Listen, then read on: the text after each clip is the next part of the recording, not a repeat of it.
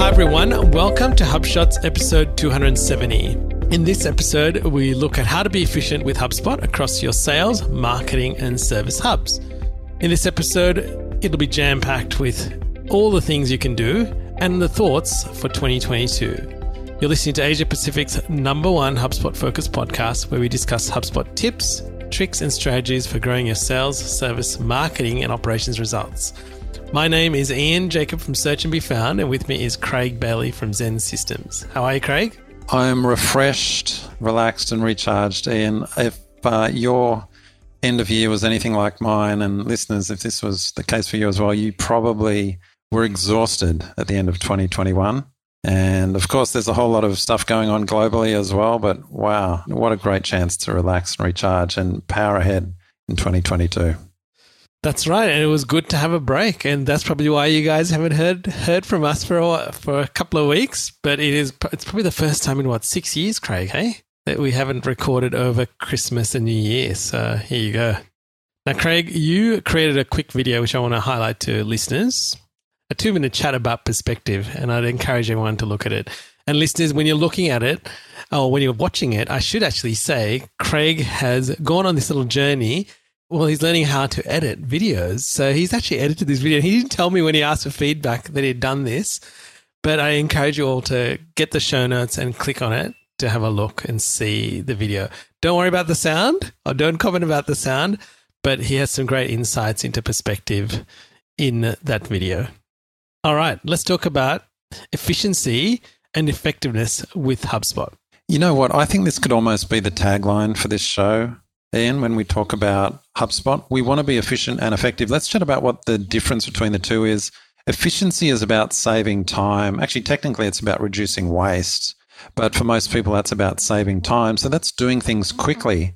But effectiveness is actually doing the right things. So you don't want to do the wrong things quickly, efficiently doing the wrong things. So you've got to have both.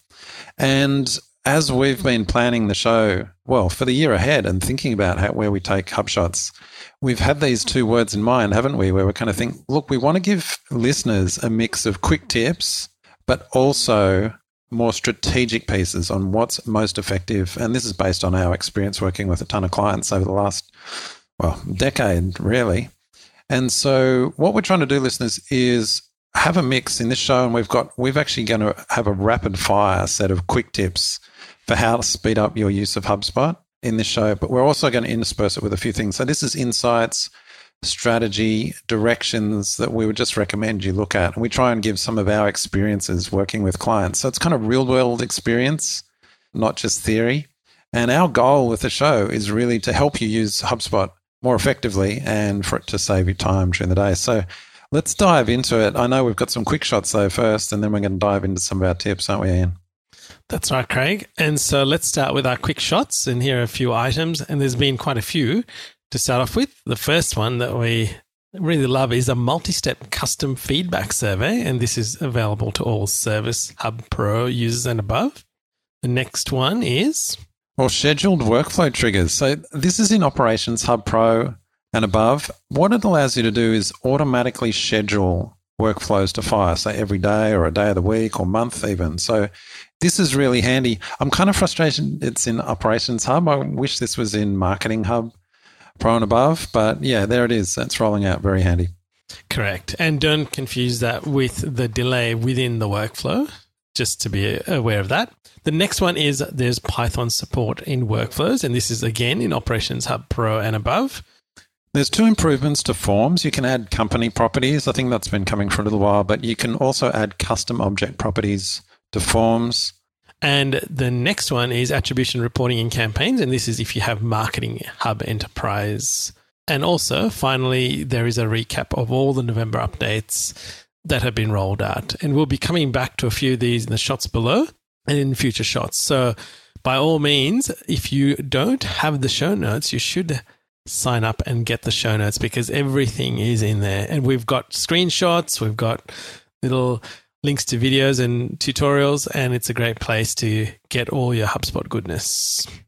All right. What's the HubSpot marketing feature of the week, Craig? Well, this is a very quick one. Did you know there's a version history in web pages and emails and blog posts and things like that? A lot of people might not even know about this. Even if you did know about it, you might have forgotten how to access it. So it's very simple. Again, screenshot in the show notes. You just go up to that last saved indicator. You can click on that. So often you'll see a web page, I last saved three minutes ago. Click on that and it'll actually give you a link to the full version history. You can see every change that's been saved. This saved my bacon just this morning, actually, Ian, because I made a change to a page yesterday which broke a link and I was wondering why. And this one, oh, right, just reverted to a previous version.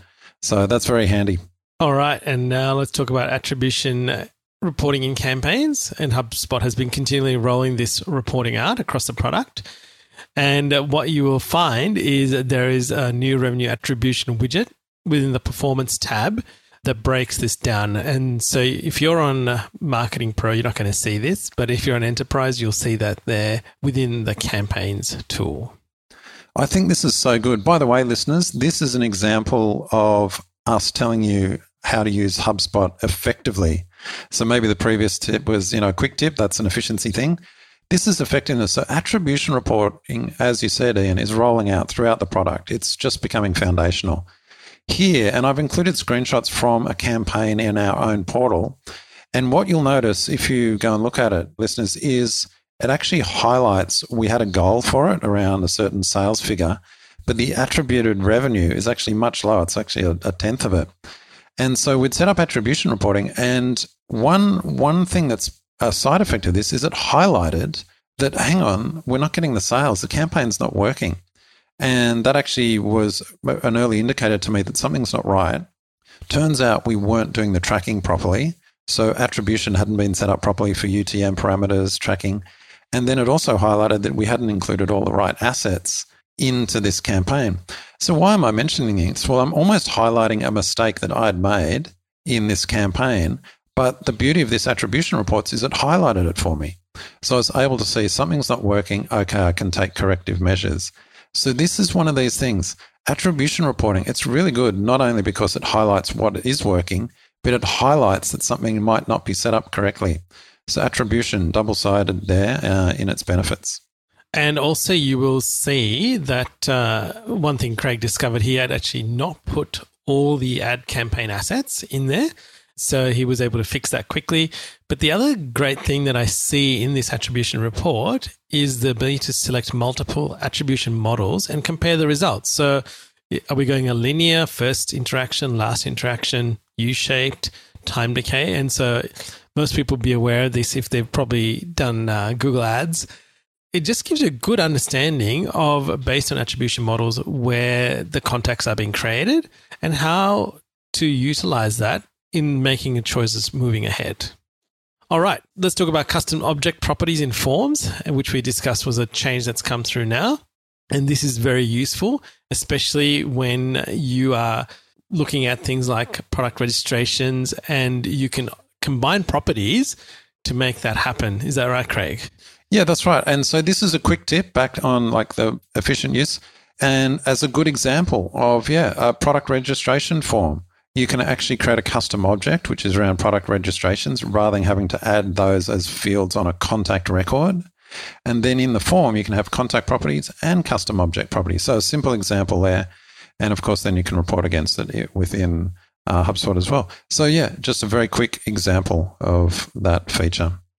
And now, here's something that uh, we discovered while trying to create reporting is uh, HubSpot has introduced later source properties. And so, just like original source, where it has a drill down one and drill down two, we now have a later source with a drill down one and a drill down two. And we've started adding that to our contact views, lists, uh, reports, because it's actually really interesting we always see first touch, but now we're seeing the latest source of when where people are interacting with us, which is really interesting. So we've got some screenshots about how to add that in to your contact sidebar layout, which will then show people what the latest source is.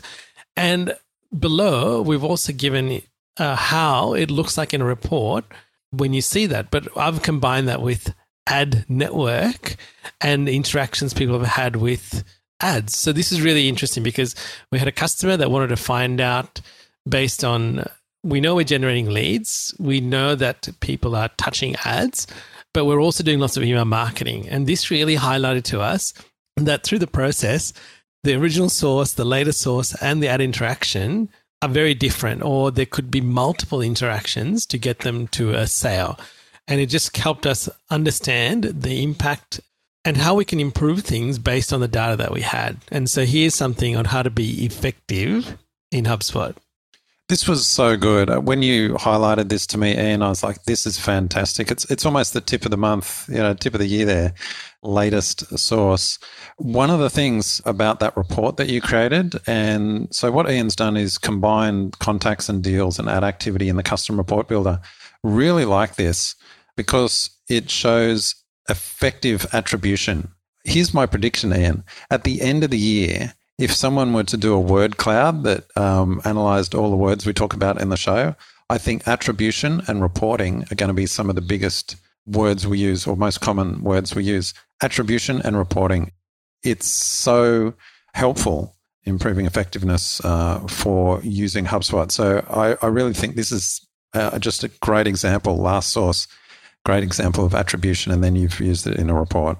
And I think you also get a lot of insight, Craig, into what's going on. And I, this was kind of driven, if I take a step back, from we were generating a lot of contacts from paid social, right? And we're also doing Google Ads. There is also a lot of email marketing. There are other sources that leads come in. And they were trying to figure out is it working? And what we discovered from creating this report is that no social, paid social ad at that this point in time in this period had actually generated a sale. So there were people interacting it on the journey, but not necessarily at the first point that resulted in a sale. So even though sometimes numbers look good or things are looking like they're in the right direction, this report or reports like these really give us an opportunity to go, is it really effective? And I think this is almost highlighting back to your campaign discussion that we had earlier is that is it delivering the results that we're after, or does it just look good as a number on a page? All right, onto HubSpot sales feature of the week. And I'm going to say, listeners, save 80% of your time finding things in HubSpot using the global search. And the top right is your friend. And you often would see this, but I know people don't use it. And I know I have seen with people go to, they want to search a contact, they click on the contacts menu, go to contacts, then they select the all tab, then they select within contacts and they click through and search the contact. So let's say we can cut down 80% of your time to find this. And this will give you instantly results to do with contacts, deals, companies, tickets, and even custom objects when you're searching in the portal. And Craig's put a little example in the show notes of him searching for myself and all the associated items that show up against my name.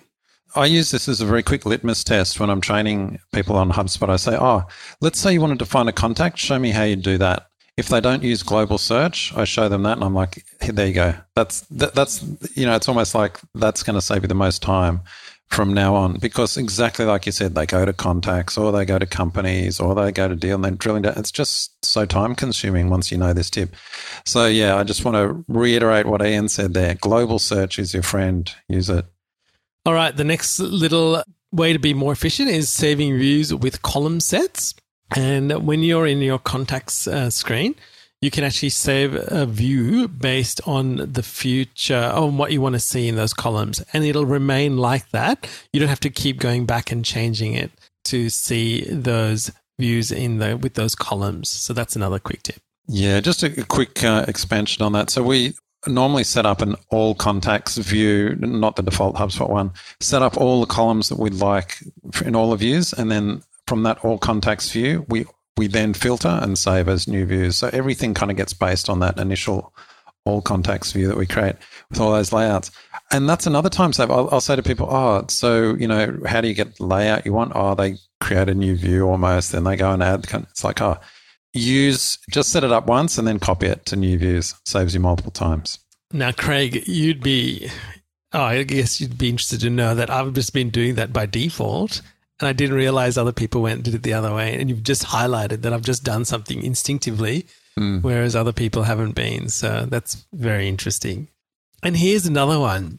If you are using the HubSpot plugin in Outlook, there is often we get people to tell us either things get slowed down and things take too long. And one of the things we've discovered is in the plugin settings, if you just turn off show contact profiles in the sidebar, that can actually save uh, and speed up your Outlook plugin in HubSpot in Outlook, sorry, using HubSpot. So just try that. If you're having issues, it's a good place to get started to test just to improve your speed. All right. The next thing that I love is canceling and rescheduling meetings. And this has been a handy time saver for people because if they can't make, make the meeting, they can now click on and reschedule the time with you or cancel the meeting altogether. And uh, listeners, if you've already got meetings set up, you need to just go back in and edit them and enable this because it's on a per meeting basis. So, another really great feature from HubSpot. Another quick tip HubSpot notifications. So, actually, had this earlier in the week. Someone was saying, Oh, I get all these emails that are notifications that a contact's been assigned to me or a deal assigned to me and all of this. It's so distracting. Like, oh, you realize you can control that. Just go into notifications. So, another quick tip go into your notifications. It's under settings. Go into each of those areas, expand them, and untick. And I've got in the show notes a screenshot of some things that I untick because they used to just clog up my inbox, mostly around when things are assigned to me. I don't need to be notified of that. I've got other ways that I keep on top of things like that. Your mileage may vary, tailor it to suit your own. But yeah, keep those notifications at a minimum. All right, onto our HubSpot service feature of the week, Craig. Feedback survey updates. Yeah, so let's just take a step back and remind listeners about what the various surveys are. There's four types of surveys that you can create in Service Hub now. And there's three main that are more an industry standard, and then there's a custom survey, which we're actually going to talk about in a little bit more detail. But I'll just quickly recap them. There's customer support surveys. So these are those quick ones you get after you do a support ticket. You know, how was your experience? How would you rate the support you received? That's a customer support. There's also customer satisfaction. That's normally, you know, you get asked about your overall happiness. What was it like? That's um, now an added feature. You can actually add those to chat interactions now. And then there's the NPS or the customer loyalty surveys. That's that kind of standard net promoter score.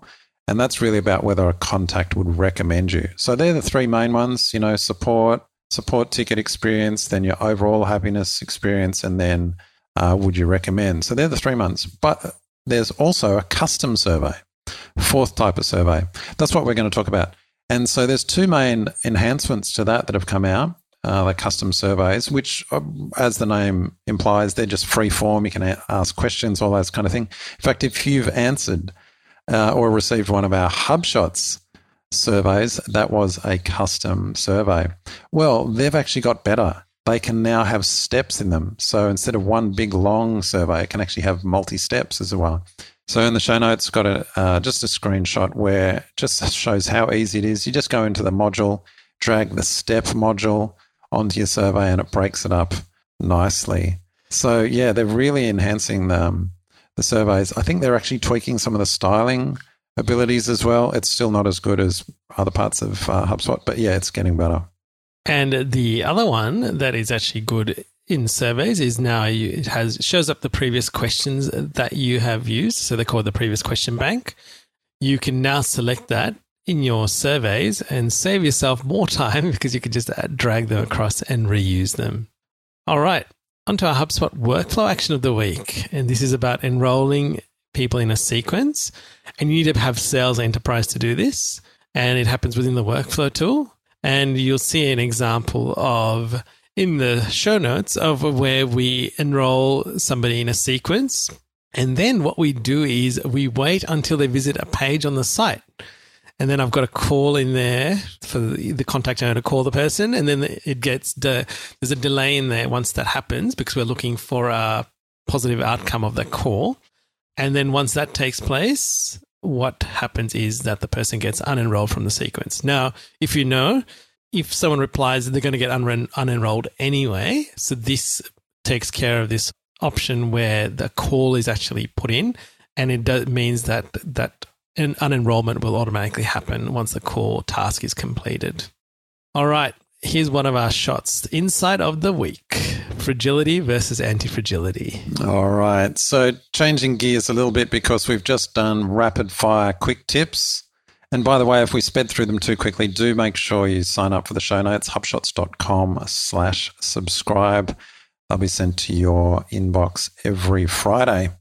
But yeah, I wanted to just talk about anti fragility. If you've read uh, Taleb's book, Anti Fragile, then you'll be familiar with this term of anti fragility.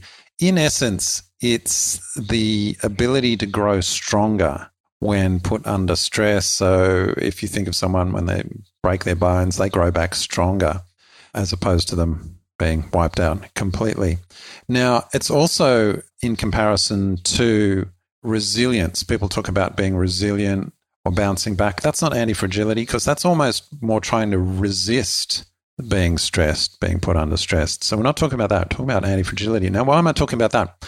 Well, coming into 2022, and this is uh, calling back to our intro to the show, thinking about what sets you up to survive the year and, in fact, grow stronger in the year, because I know there's, well, we all know there's global challenges going on and it's constant learning. That really is the only thing you directly control that directs your future. So it's a very, uh, I guess, very tried kind of comment, but I want to pick up on it because in these times, it's very easy to be downcast and worried.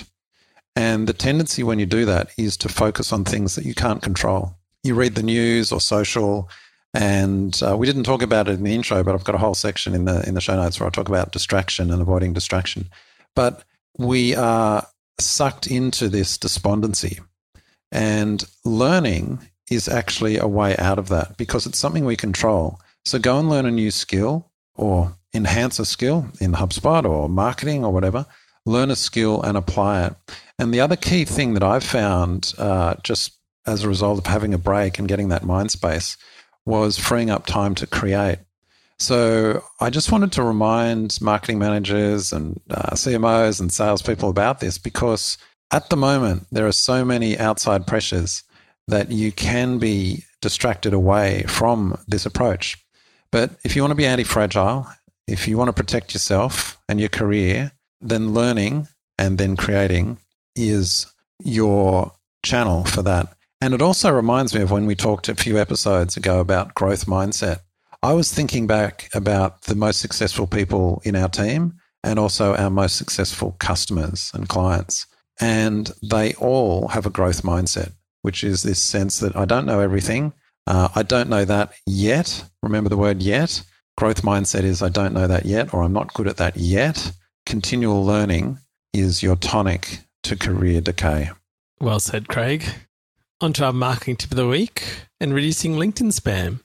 And this is something that you've implemented. I don't know if this is a tip of the week or more a tongue in cheek tip of the week. But speaking of learning, which we've just talked about, a few months ago, I changed my profile on LinkedIn. I took out all that stuff about my, you know, my title and what I do and outcomes and CTAs, you know, how people have all of that. And I just changed it to I am always willing to learn. That's what I just put up there. And guess what happened? I stopped getting people reaching out to me all that LinkedIn spam, you know, people contacting you and sending you spam emails and all this kind of stuff, it just stopped. And I think it's because I just changed my profile. People don't really want to connect with me when I'm always willing to learn. Who knew, Ian? Anyway, so yeah, I've called it a tip because if you want to cut down on your LinkedIn spam, just change your profile and take out all the, the humble bragging stuff and um, make it real and see what happens. Your mileage may vary, but there you go. All right, on to our thought of the week, Craig. Working with mentors. All right. And uh, yeah, getting a bit more sensible. And this was, again, I had that time over the break to reflect on last year and the year ahead. And it reminded me about the importance of having mentors. Now, I'm very lucky. I actually have a mentor I meet with each week. He's an experienced CEO, he's uh, running quite a large ASX listed company. And he spends 25 minutes with me every week, just going through some of my goals. Uh, I get to talk with him about the way I'm positioning the business or, or plans I have. Could be anything staffing problems or sales, whatever it is.